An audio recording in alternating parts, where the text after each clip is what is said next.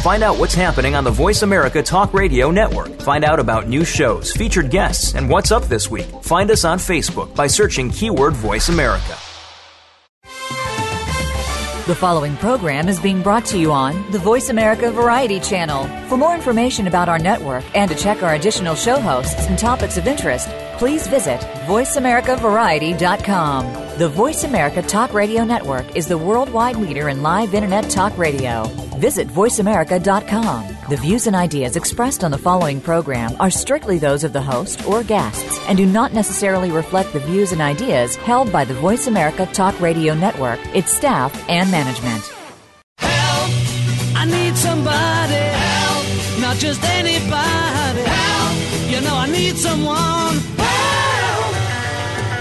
Welcome to Family Caregivers Unite with Dr. Gordon Atherley.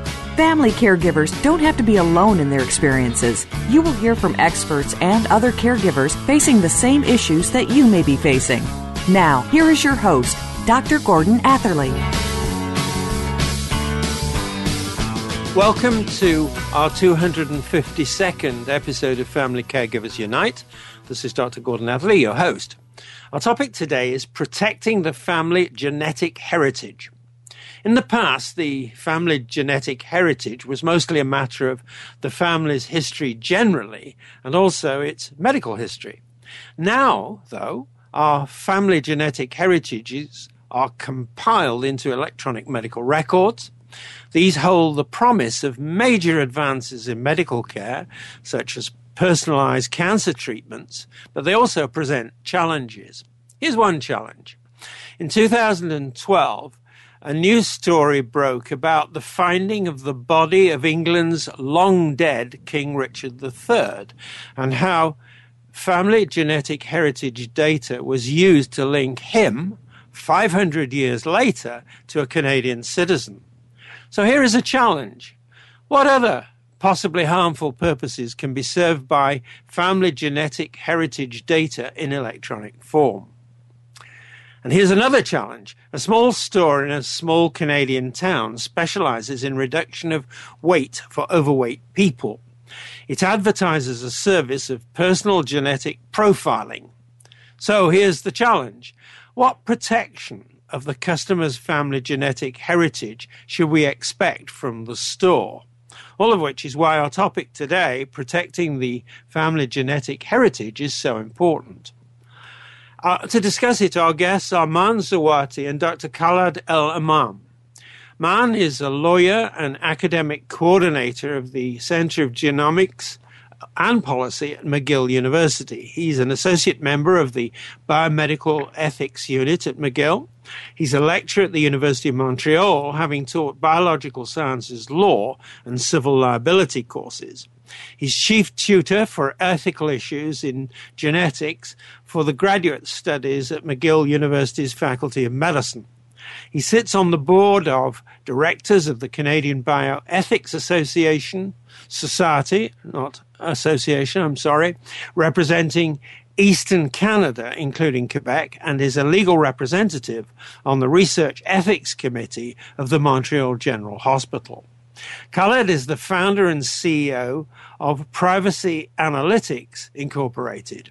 He's an associate professor at the University of Ottawa's Faculty of Medicine, a senior investigator at the Children's Hospital of Eastern Ontario Research Institute, and he holds a Canada Research Chair in Electronic Health Information at the University of Ottawa. Previously, he was a senior research officer at the National Research Council of Canada. Um, and prior to that, he headed the Quantitative Methods Group at Germany's Fraunhofer Institute.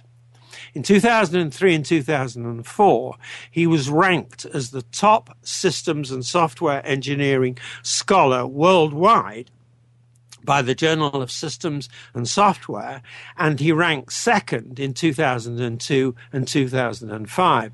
So, welcome to the show, Man and Khaled. Thank you for having me. Thank you. Right, now, Man, let's start with you. Please tell, them, tell us more about your life and your career and any experience you have with family caregiving. Man? Um, I, I personally uh, um, do not have any direct experience with, with family caregiving per se, but um, to be honest, a lot of what I do and what the Center of Genomics and Policy does is is not only geared towards um, policymakers or professionals or you know uh, um, researchers. It's also geared towards the public, uh, and we hope that uh, a lot of what we do um, gets some some uptake from family caregivers, uh. Um, let me give you an example. A lot of what we do here at the Center of Genomics and Policy has to do with ethical and legal issues in, in human genetics, um, and uh, you know, other than the usual and normal um, ethical issues around consent or privacy. Um, there is a, a part of all of this that is quickly emerging, which is the public perception. Um, so a lot of our projects actually do include qualitative analysis where we have uh, discussions with uh, members of the public or um, you know family members who have um, a member who is who has a disease, and we want to hear from them as it informs uh, policy making. Right, Khaled, please tell us more about your life career and your experience, if any, with family caregiving. Colin? Yes. So um, my my work has mostly focused on uh, facilitating the sharing of health information for secondary purposes. So this includes things like uh, sharing data for research, sharing data for for public health. Um, I, I don't have direct experience with family caregiving, but um, as you mentioned in the introduction, um, I'm based at the Children's Hospital, so uh, we we do interact a lot with with families who are um, uh, have kids who, who are patients at the hospital. Um, and uh, the uh, uh the specific area that um, I've been I've been um, involved in um, is uh, allowing the, the sharing of this health information and dealing with all the privacy issues um, around that. Um, so uh, there are many reasons to deal with these privacy issues. Um, one of them, the obvious one, of course, is that it's it's the law that sharing health information there, there, are a number of laws around that and regulations in, in multiple jurisdictions in Canada and the U.S. Um, so you have to be compliant with the law, but there are also, again, you know, public trust issues, um, and, um, and perhaps we, will talk a little bit about that later on. Um, you have to be very careful when you're sharing data, even if, if it's for the common good, if it's going to help with, with research and with, public health, uh, there, there, are still good reasons to uh, want to deal with the privacy issues around that. So we work a lot around uh, coming up with methods and tools and technologies and bringing them into practice as well. So you mentioned the company, and uh, the work we do um, takes um, research from the very beginning, from from a, from a kind of a basic question all the way to something that can be uh, uh, disseminated broadly um, by developing methodologies and tools that that uh, can be uh, um, commercialized, um, which which allows these results to be uh, broadly disseminated and, and transitioned into practice. Khaled, thank you for that. I'm going to ask you a bit more about the work you're doing at the um, Privacy Analytics. But let's go back now to, to Maan. Please tell us more about your work with the Center of Genomics and Policy. Maan? Yes, absolutely. So, I mean, uh, I'm a lawyer and uh, the academic coordinator of the center. Um, other than my teaching and, and consultation responsibilities, uh, my research really focuses on um, ethical and legal issues in um, two domains. The first one is biobanking, more specifically. So um, a lot of my work has to do with um, you know, uh, helping or, or ongoing consultation with uh, various biobanks, uh, and one of them here in Canada, the Canadian Partnership um, for Tomorrow project, which involves five different biobanks um, from British Columbia to the Atlantic provinces, and we deal with a number of emerging issues. Um, um, you know, we've been working on the theoretical aspects of things for a very long time, and now what we're seeing is the importance of actually putting it into concrete work.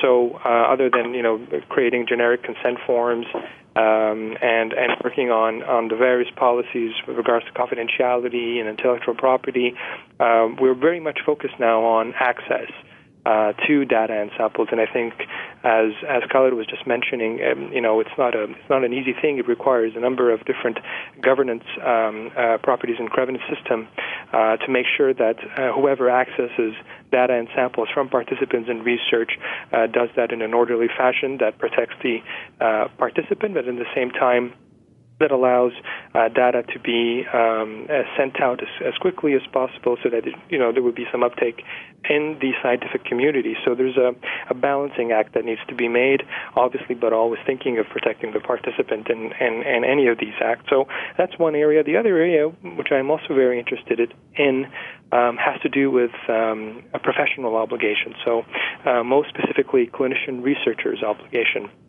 Uh, and and uh, um, the area which is more and more interesting, at least from, from my point of view, is um, uh, the integration of new technology into the clinic.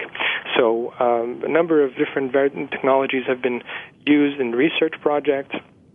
Uh, uh, you know, where we tried, uh, um, you know, to understand its efficacy and, efficiency, and, and the various medical devices now are uh, either you know open regulated and used in the clinic, uh, and therefore we need to understand uh, the professional obligations in using these, and um, which has many um, interesting aspects to it. One of them is making sure that it, they're used you know, in, a, in an ethical and, and, and fashion, whatever comes out of them, and specifically if it has to do with data, is disseminated in the proper fashion.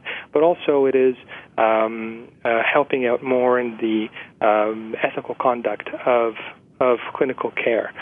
Um, I'm going to stop you there, man, only because I want to get Khaled in on the particular point. Um, I want Khaled first you to tell us more uh, about your work with privacy analytics, and particularly this the question of uh, how far you go into questions of ethics and things like that. Khaled? Uh, yes. So um, well, let, me start um, a little bit from, from the, the beginning. Um, so um, as we're seeing more digitization of health information, electronic medical records and electronic health records, um, there is uh, there are great opportunities to to uh, use that um, data uh, for for these secondary purposes. but also there is so we're seeing a lot of that demand.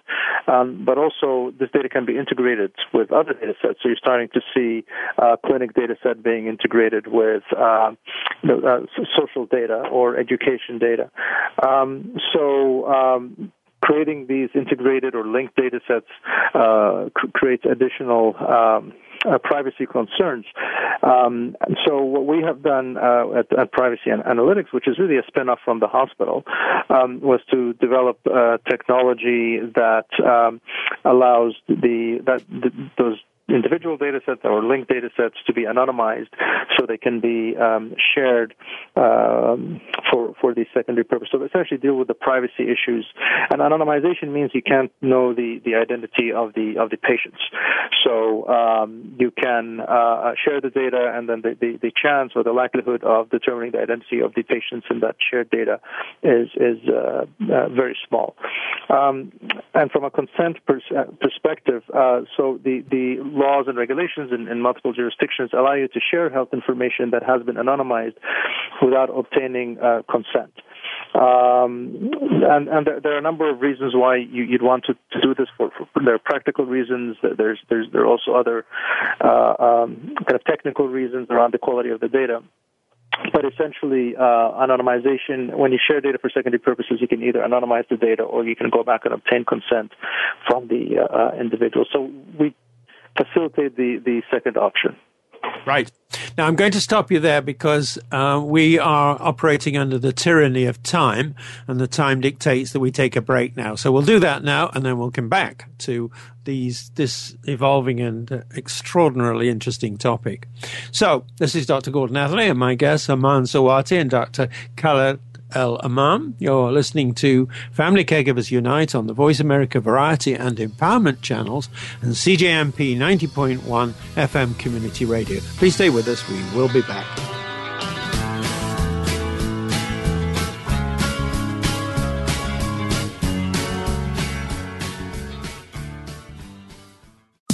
Streaming live, the leader in Internet Talk Radio, VoiceAmerica.com. There are over 140 million products manufactured worldwide. It is impossible to know the ingredients in these products, especially those made overseas. Stan Salat Jr., President and CEO of the HSF Mark and the Counterfeit Mark Alliance, is the host of People to People, working together for your safety. Stan believes in our right to know the type and amount of hazardous materials in consumer products and whether they are counterfeit. Find out how you can protect yourself every Tuesday at 2 p.m. Pacific Time, 5 p.m. Eastern on Voice America Variety.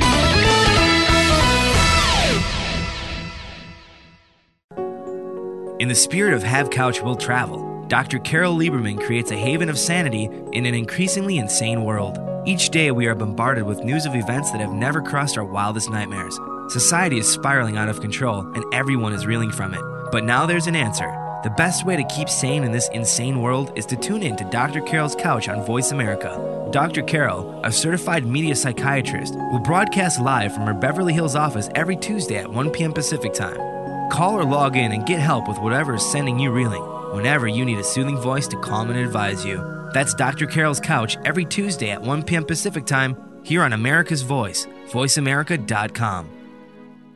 Stimulating talk gets those synapses in the brain firing really fast. all the time. The number one internet talk station where your opinion counts. VoiceAmerica.com. You are listening to Family Caregivers Unite with Dr. Gordon Atherley. If you have any questions or comments about our program, please address them by email to docg at familycaregiversunite.org. Now, back to Family Caregivers Unite. Welcome back to our listeners to Family Caregivers Unite. I'm Man Zawati and Dr. Khaled El Emam. Our topic is protecting the family genetic heritage. Now let's talk about the challenges that arise in protecting the genetic heritage of families. Man, with you first. What are the greatest challenges that arise for the legal system in protecting the genetic heritage of families? Man? Sure. Uh, well, you know, Gordon, the, the legal system can, can only do so much. Um, I mean, and there are a number of different challenges that, that the legal system is facing, but I, I probably will concentrate on two main challenges. I, I think the first one has to do with, with the process. Um, you know, having to change a law or to um, to to modify specific sections is not a really easy thing, um, and and could sometimes fall victim to political political tensions in the parliament. Um, so uh, sometimes we fall into into discussions around, um, you know, updating a, a current law or, or making a new technology uh, more present or reflected in, in various regulations, um, which which could go really quickly, but could sometimes also fall um, victim to, to political tensions. Whether um, you know it's it's it goes through a longer debate, and and sometimes science goes quicker than than than, than the uptake that, that law has. So I, I would see this as the first challenge. The the second challenge is um, a lot of the new technology that uh, that we're seeing today, especially in the field of, of genetics and genomics, are are new. I mean, obviously some of them have been there for a very long time, um, but but uh, a lot of them are new. And uh, one way for us in the legal system, other than laws, is is to look at the jurisprudence, look at the various decisions that that have um, had cases that that involve uh, such new technology or or these issues, because uh, you know, uh, other than the law, another primary source of the law is, is the jurisprudence. And and given the fact that these are new, we don't actually see a lot of um, uh, of novelty in, in the jurisprudence. I mean, thinking just more, you know, specifically to Canada, um, the latest uh, uh, that we have that really went into details about genetics was the Watters versus White case, uh, and that was a case um, where the facts went back to the 1970s. Imagine so, um, and that's a a very, very, you know, recent case uh, that came from the Court of Appeal of Quebec in 2012.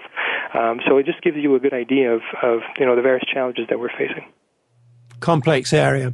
Khaled, what are the greatest challenges that arise for, excuse me, electronic record systems when the idea is that they protect the genetic heritage of families by ensuring that the genetic information is accessible only where it should be accessible? Khaled? Uh, yes. So uh, when, you're talking about um, electronic um, medical records, or one, when one is talking about these, um, there are really two, two, perspectives that can be taken. Um, so uh, let, us consider a, a clinic.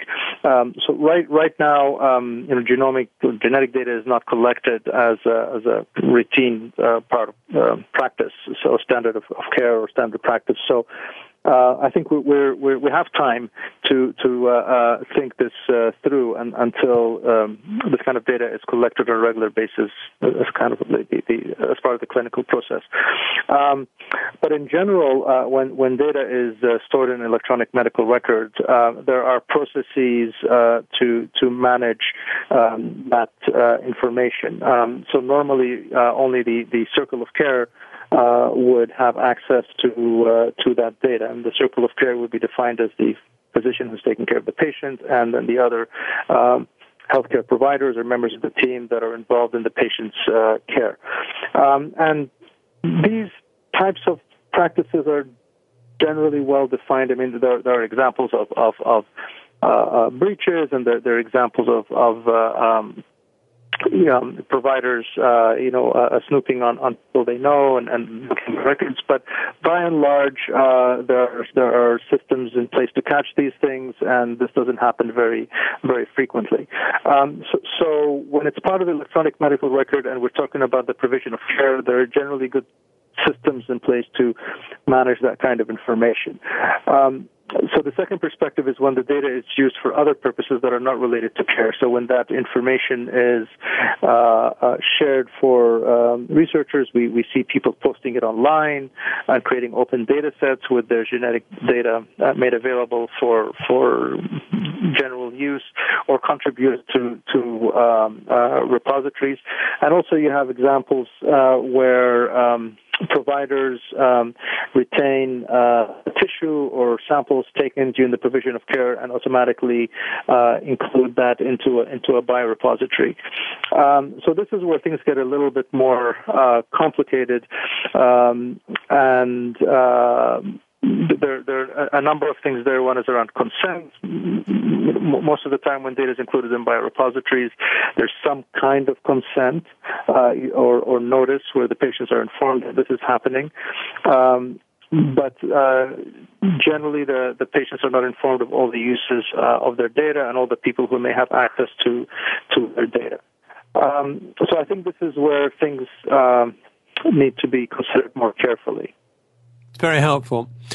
Man, what are the greatest challenges of an ethical nature that arise obviously in the legal context, but in other contexts as well, um, when we're talking about protecting the genetic heritage of families, the ethical questions, in other words.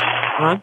Well, I mean, uh, as you mentioned, uh, I think we, we can't really differentiate in terms of the debate with, with the legal issues um, because they, they do fall, you know, within. I mean, the legal has, you know, is usually concerned with norms and, and, and various regulations.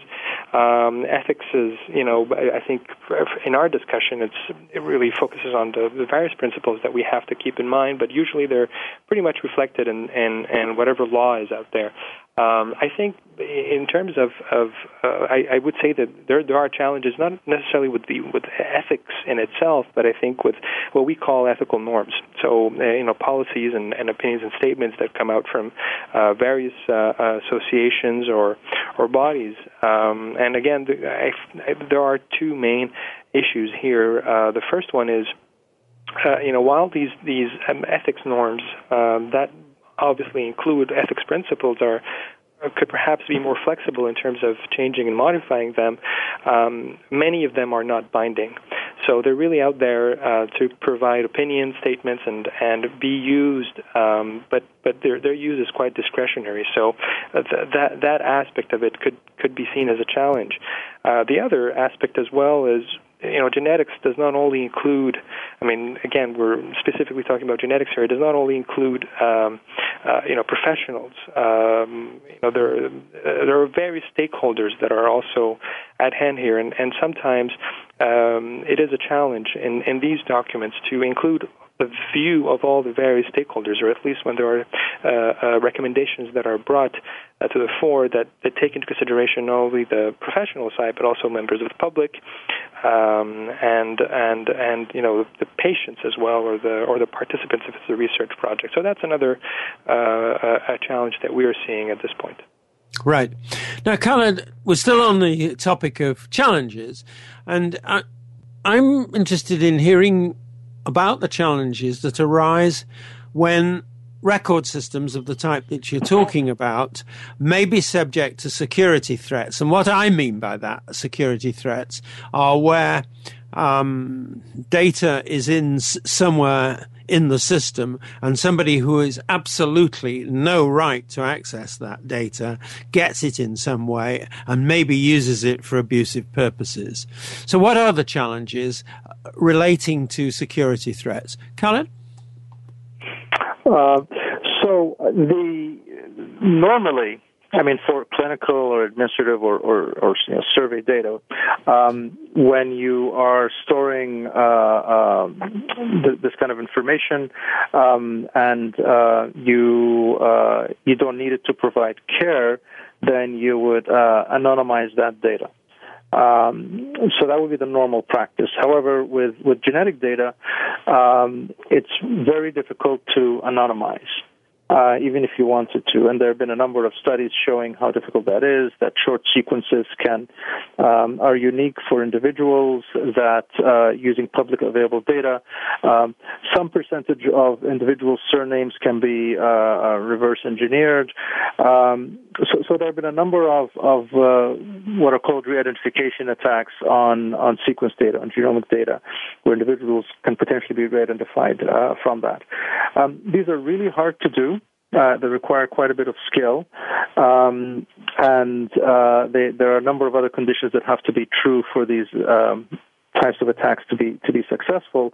Um, but arguably, uh, these these uh, uh, conditions are going to become easier to meet over time.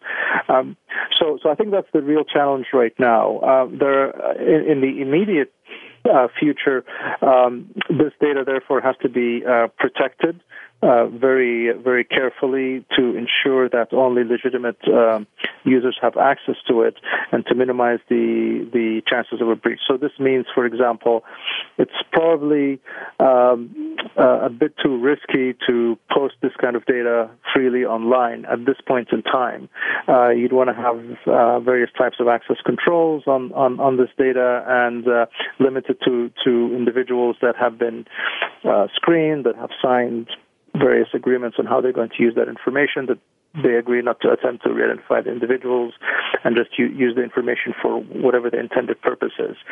Um, longer term, there is some really interesting um, technologies that are being developed to allow the sharing of, of genomic sequences. Uh, I would say this, this technology is probably two or three, maybe even five years um, uh, down the road where, where it will be uh, ready for for uh, broader broader use. But uh, these kinds of secure, it's called secure computation. But these kinds of techniques, um, secure computation techniques, uh, kind of allow the broad sharing of uh, sequence data and still provide very strong protection um, for the for the individuals.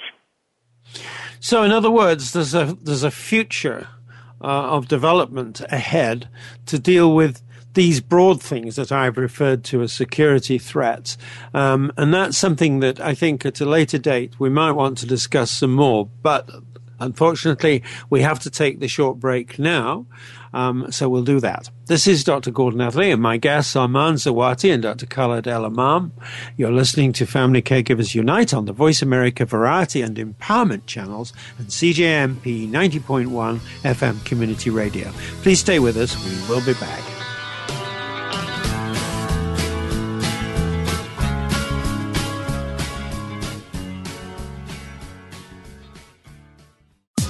Streaming live. The leader in Internet talk radio. VoiceAmerica.com. Each week, Jimmy Gould brings you the stories and the people that you want to hear about. Tune in to Our Current Life to hear about the journey to success, how our guests became the people they are today, and the highs and lows they experienced along the way. Each hour will leave you inspired and entertained as Jimmy gets up close and personal with every week's guest and shares ideas you can identify with and apply to your own life. A Current Life with Jimmy Gould airs Fridays at 3 p.m. Eastern Time, noon Pacific Time on the Voice America Variety Channel. American Heroes Network is a program for and about our American veteran heroes and their families. Join Gary Ray with his co host Linda Crater and other prestigious co hosts as they show what is being done to help our veterans and showcase the companies and organizations that are helping our veterans and their families rebuild their lives. Listen for American Heroes Network, live and powered by the Voice America Variety Channel, every Tuesday at 11 a.m. Eastern Time, 8 a.m. Pacific Time. How do you know if you're living with an addict? If you think you know all the recognizable signs, you probably don't. If you're listening to and reading from the so called experts, you probably don't. You need to hear from a parent, just like yourself, who has been there and can tell you what it's like firsthand. Please listen to Afflicted by Addiction with Bradley DeHaven. Our program is heard every Tuesday at noon Pacific Time, 3 p.m. Eastern Time on the Voice America Variety Channel. It just might save your life or the life of someone you love. the Internet's number one talk station. Number one talk station. VoiceAmerica.com.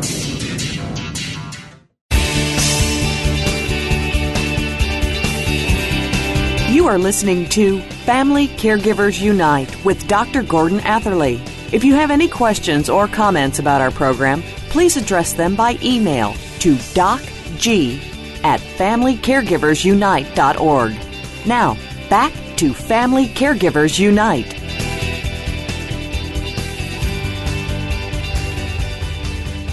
Welcome back to our listeners to Family Caregivers Unite and Man Zawati and Dr. Khaled El Emam. Our topic is protecting the family genetic heritage. Let's talk about overcoming the challenges that you've been talking about in the previous segment that arise in protecting the genetic heritage of families. Man, what are the ways in which the legal res- system is responding to the greatest challenges that you mentioned in protecting these genetic heritages? Heritages. Please, please give us a sense of how the legal system is actually responding. Man. Yes. Um, well, obviously there are two two ways. So there's there's a more of a let's say a response which is reactive, and there's the uh, actual laws that already exist that could be seen as very prospective in nature, and that include any new uh, novelty or, or emerging issues that arise. I mean, if we look at Canada, for example, there's a number of protection for for for individuals. Uh, I mean, we can start with the very very high, which is the constitutional protection for discrimination, uh, and and go you know to to privacy laws uh, within the federal system. So the Personal Information Protection and Electronic Documents Act in Canada, which um, is also uh, named PIPEDA um, that that also does provide a number of, of various um, uh, you know sort of protections for the for the for the for the patients and and and for individuals. Um, you also have in in various provinces uh, a number of, of regulations or acts as we call them. Um, you know, so these are legislation that that do provide um, uh, you know some form of protection um, to to to the different individuals, and it could be very specific to the health context and can also be very general in scope. So, for example, the Civil Code of Quebec is very general in scope, and it does have a number of sections uh, that discuss, you know, confidentiality and the confidentiality of of, of um, uh, you know medical information or information per se um, that that is put in a file by a third person. Uh, but you also have examples within the various provinces. Like, for example, Ontario has a Personal Health Information Protection Act. Uh, Alberta has a Health Information Act. Uh, Nova Scotia has a Freedom of Information Protection of Privacy Act. So there are a number of, uh, of various acts that are out there. The other thing that we're also seeing as well, um, especially with you know new emerging issues, is um, the various code of conduct, or at least deontological codes uh, that um, exist for professionals as well. So, you know, not only from a, a public perspective or from a, a very specific uh, uh, patient or health related perspective, but also from the professional uh, perspective as well. And, um, uh, you know, when, when you have new uh, technologies coming into the fore, um, that also contain a number of various um, ethical and legal issues with regards to the information that they contain. And, and you know, whether we have a lot of questions about the dissemination of this information a number of Right. professional bodies do actually, um, uh, um, you know, create their own statements or their own uh, what they call standard of care. Right.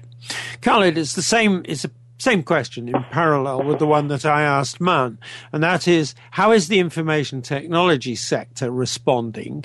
Um, when the question of protection is to make sure that the genetic information is accessed or accessible only where it should be accessed or accessible, what ways is your sector responding? Khaled?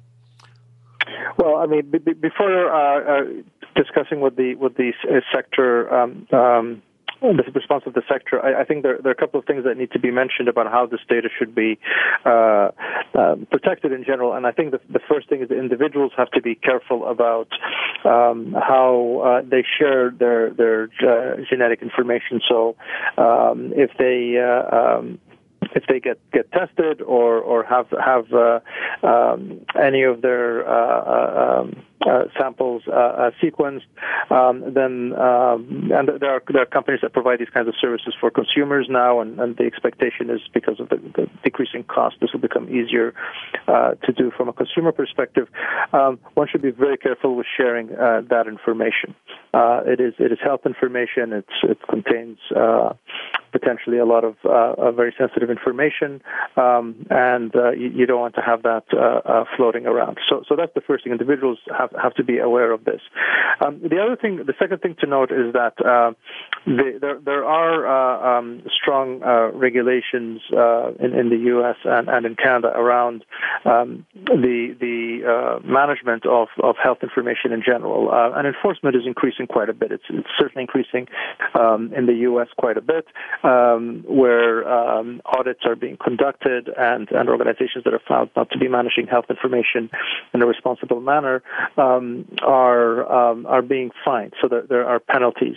Um, and then the other thing also, which applies um, in, in Canada and, and the U.S., is that there are breach notification law. So if there is a data breach and genetic information would, would fall into that category, um, uh, as, as, as personal health information, uh, so breach involving personal health information, um, the, the consequences are quite high. The cost to the organization, whether it's a healthcare provider, a hospital, a clinic, or, or a research lab, um, the cost can be quite staggering. The estimate is around $200 per affected individual. So if you uh, lose a thousand records on a thousand individuals, then you're t- talking about um, two hundred thousand dollars in costs, uh, redress, compensation, penalties. Um, litigation costs, etc. So there's a strong incentive for organizations to to uh, follow best practices um, and uh, uh, protect uh, health, personal health information. Of course, they don't all do it, but there's strong incentives to do it, and enforcement increase, inc- is increasing. So that's reassuring. From a uh, technology perspective, what's what's happening now is a little bit of kind of both ends. Um, you know, push and pull. So you have organizations that are holding large um, uh, repositories of, of uh, uh, genomic data that are pulling it in. So instead of making them more broadly available, they're pulling it in and adding more access controls to limit uh, or to have more control over, over who has access to that information. At the same time, you see these very large repositories being created to facilitate the pooling and sharing of, of uh, more data for the purposes of research um, and um, you know, correlating uh, um, um, genomic data with with various uh, um, diseases and conditions. Um, and the objective of creating these large repositories is to facilitate greater access to to this data um, by by researchers. So you have these two threads happening at the same time: the pulling in and the creating of larger uh, repositories that that are intended to be shared uh, as as broadly as, as possible. And um, Khaled, Khaled, I'm going to stop you there only because of the tyranny of time once more, but it gets absolutely. me gives me the lead to my question to Man. What are the ways in which um, public policy or government policy, whatever you choose to call it, is responding to this pull and push that Khaled's talking about, um, making sure that, in fact, public policy, government policy is ethical in the way that it seeks to protect people. Man? Yes, I mean, uh, one one thing that is interesting, you know, especially with that, is that it it, it has a the same purpose as as the different you know regulations, but it's it's done in a different way. Um, it, it tends also sometimes to be very practical in nature, um, and and you know different examples of of current you know policy or public policy that is out there um, uh, involve, for example, training. Uh, so that's a very major, uh, important issue that we're facing today. Um, and you know, we've, we we haven't perhaps mentioned today the direct-to-consumer genetic testing um, uh, situation. I mean, but, but now a lot of people are able to go online, um, you know, to to the various companies. They they receive um, you know a toolkit where they they send in some samples and um, it gets analyzed, and that information is uh, provided to them online. Obviously, there are some some confidentiality mechanisms, but still, I mean, there, it's it's viewable online, and uh, and the people tend to get that and and sometimes don't know what to do with it. Uh, uh, there are some some places where they they provide them with with counseling, but in other places they don't. And a lot of that is is taken on in the in the clinical care setting and in our healthcare system. Uh, where a number of these individuals go and, and meet with professionals, but uh, there isn't enough training um, uh, at at least the primary care setting. So that's right. one area where there's a lot of work that's been done on it. The other area as well is is um, looking into public perception. Um, there there is you know new technology that is out there. There are various research projects, or there are um, obviously a lot of issues that, that but but we tend to look into um, um, you know specific perspectives perspectives. Um, uh, sometimes the public perception is not really taken care or or being considered. So that's another area where we're seeing a lot of uptake on it. And finally, as well, um, professional bodies are also publishing um, uh, various reports. I mean, the, recently the American uh, College of Medical Geneticists published a report on incidental findings uh, with whole genome and, and whole exome sequencing, and and it's interesting because their their goal was to um, you know uh, make things a bit perhaps clearer for their professionals and and and create some form of um, you know standard. But uh, you know a lot of controversy came out of it. But at least there was this, uh, um, um, you know, the, the, there was this uptick. So they're they're working on it. So professional bodies as well are are are working on it as well in terms of public policy. Right, Khaled, uh, to you. I want to ask you again a bit more about the security threats. That is, is it realistic to see a danger or a threat that people with malice or crime um, in their motivation can break into these systems and whatever it is, steal the genetic information of people who are vulnerable and say blackmail them or something of that nature. Is that a realistic risk, Khaled? Well, we, we do not have examples of uh, that particular scenario. Um, However, there are examples of uh, attacks on, on other kinds of, of health data. Um, so there are examples of extortion attempts where large databases are are essentially uh, hacked, and uh, the, the the hacker would ask the the data custodian for money in order not to reveal the data, or they will encrypt the whole database and uh, ask for a ransom in order to provide the key to to decrypt that database. So that we know that has happened. Uh, there's also insurance fraud, um, where uh, information about patients is used to to uh, make insurance claims in their name and collect the money. So we know those things uh, also uh, happen. In general, though, uh, from a, from at least from what we know, the the um, the cost of a single record is quite small. The value of a single record is quite small. It's you know maybe a few dollars um, to to someone who has malicious intent. So the the um, attacking a single record um, is, is is not worth it. It's it's much more worth it to to, to go after a very large database uh, where the, the the value of that data, um, again, in, in a, from a malicious perspective, uh, the value of that data would be would be much higher. Um, so uh, it's unless, of course, you're, you're, you're targeting a famous person or a politician. Um, but again, to to uh, if you're talking about genetic data, in order to use that, at least today, you require a certain amount of skill and sophistication in order to to use that data to start drawing conclusions about uh, the, the, the health status uh, status of of individuals.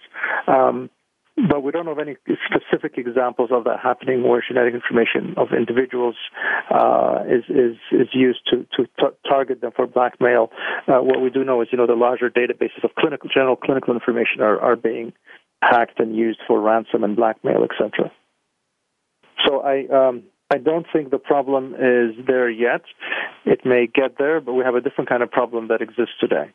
Okay, thanks very much, Khaled. That's a very helpful um, very helpful distinction you've just drawn. Now, once again, it's time for the break. This is Dr. Gordon Atherley and my guests are Man Sawati and Dr. Khaled El Emam. You're listening to Family Caregivers Unite on the Voice America Variety and Empowerment channels and CJMP 90.1 FM Community Radio. Please stay with us. We will be back.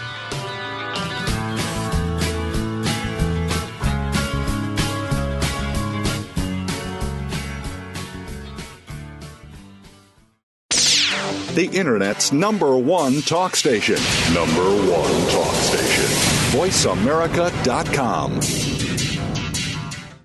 Conservation starts with us. Learn about environmental concerns each week when you tune in to Our Wild World with host Ellie Weiss.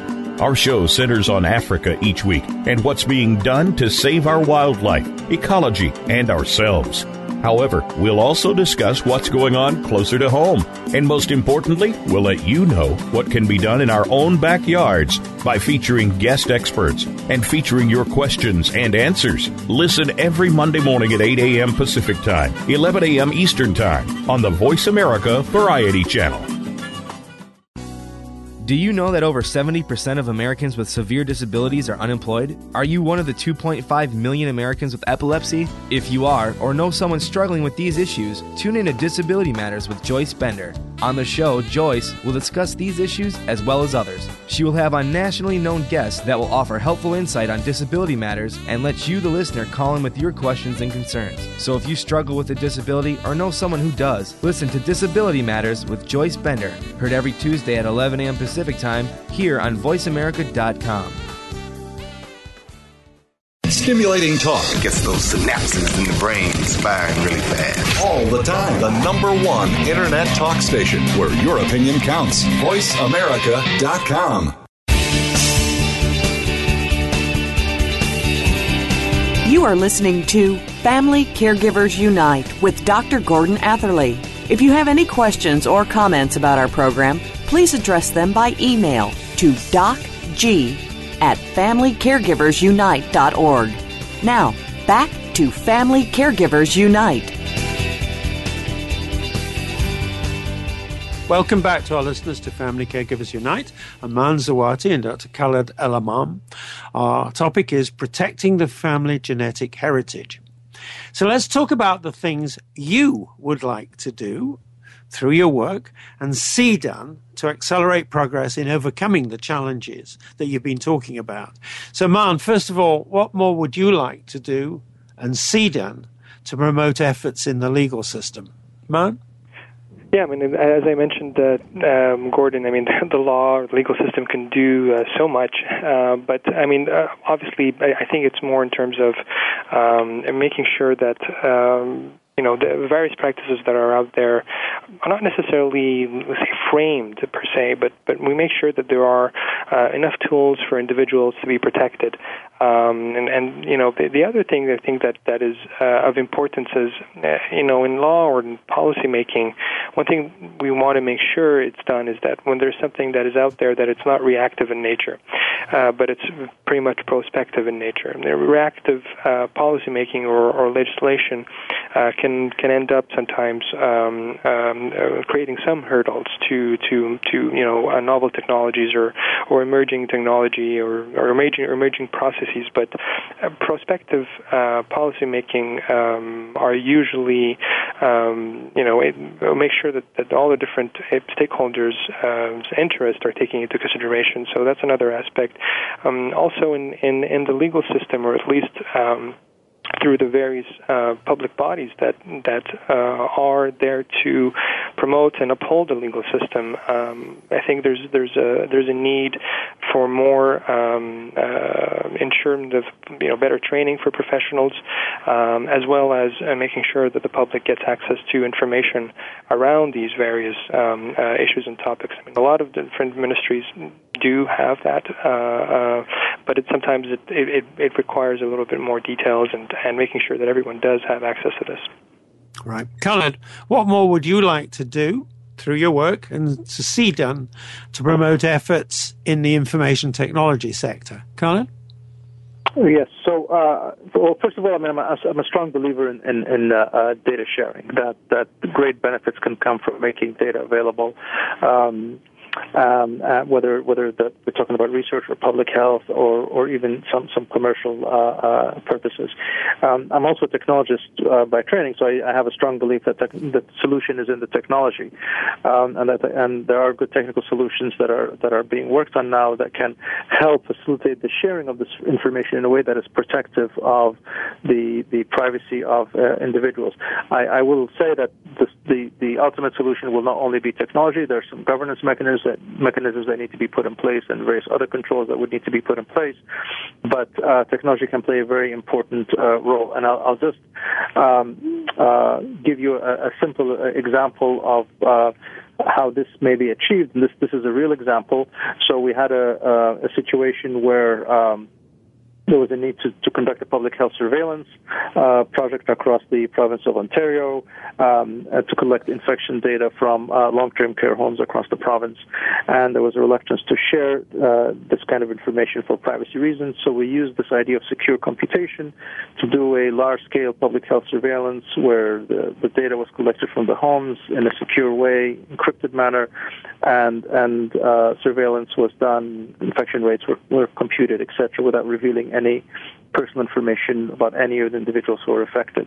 Um, so uh, it is it is possible to use some of these modern techniques, like secure computation, to implement uh, uh, large scale data collection and large scale analytics or data analysis um, and uh, address some of the concerns or some of the issues that we, we have been talking about. But these mostly apply to uh, again uh, secondary purposes. Um, when you're when you're treating a patient, um, the the me- mechanisms that exist today are good if they're followed because you need to know who the patient is, you need to know their name, their identity. You need to make sure that the record you're looking at belongs to the patient in front of you. So in that case, you, the identifiable information is necessary, and the techniques that we have today, if implemented properly, uh, will provide um, and the techniques and the methods and uh, training of healthcare providers, etc., about how to handle health information. If you do all these things today, you're going to protect the data well for providing care. But if you want to share data broadly, uh, especially uh, uh genetic data, then, then some of these new techniques, uh, I think, are, are going to provide the solution. Very good. Now, Man, what's your message for families who are concerned about abuse of their genetic heritages? Man?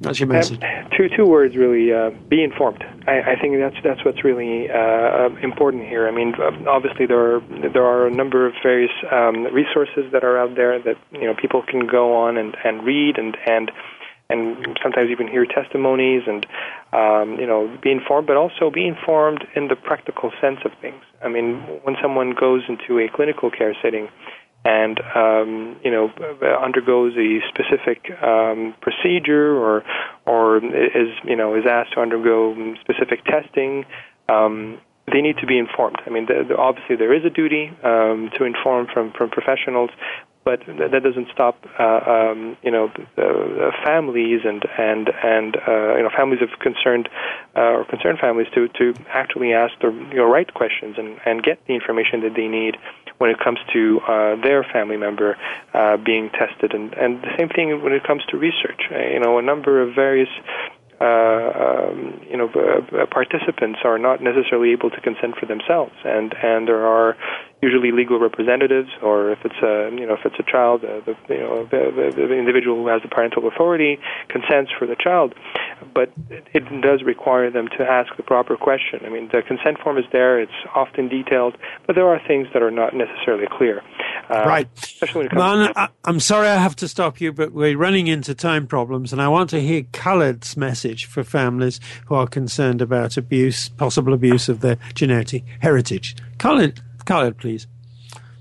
Oh, I'd like, I'd like to reinforce some of the same points. I mean, uh, ask uh, ask questions, but, also I think uh, it's important to set expectations by uh, on the on the um, providers and uh, uh, researchers who are who are you're giving data to or giving your information to that you expect them to manage that data in a responsible way um, and to follow best practices. So ask ask questions um, about how the data is going to be uh, um, used, how it's going to be shared, um, and uh, set expectations that this this is really an important uh, uh issue for for you, and uh, that um, you you expect the the uh, um, data recipients who are handling your data to to follow best practices, and there are many best practices around. Right. Now, I'm going to summarize because unfortunately we have to close very shortly. I'm going to summarize back to you. I think two things come to me expectations of what's expected of professionals and others handling this data, and also education for everyone involved, including patients and families, just what is the right approach to an important development that brings considerable benefits, but also, as I've said before, does bring challenges. And so I want to thank you both very, very much for this extremely helpful uh, analysis. And I want to wish you both, for everybody's sake, every success in your work because what you're doing is important. I want to say thank you to our listeners. We'd like to hear your comments on this episode. And from our listeners, I'd like to hear about ideas for topics or if you're interested in being a guest on the show. Our next episode will be for family caregivers, friendship, forgiveness, and finding themselves. Please join us, same time, same spot on the internet. Talk to you then.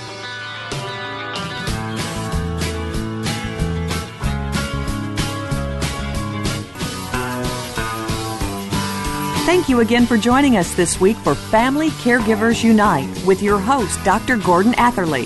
Please tune in again next Tuesday at 10 a.m. Pacific Time, 1 p.m. Eastern Time on the Voice America Variety Channel. And until then, we hope our program will help make the coming week easier and more hopeful. And I do appreciate you being.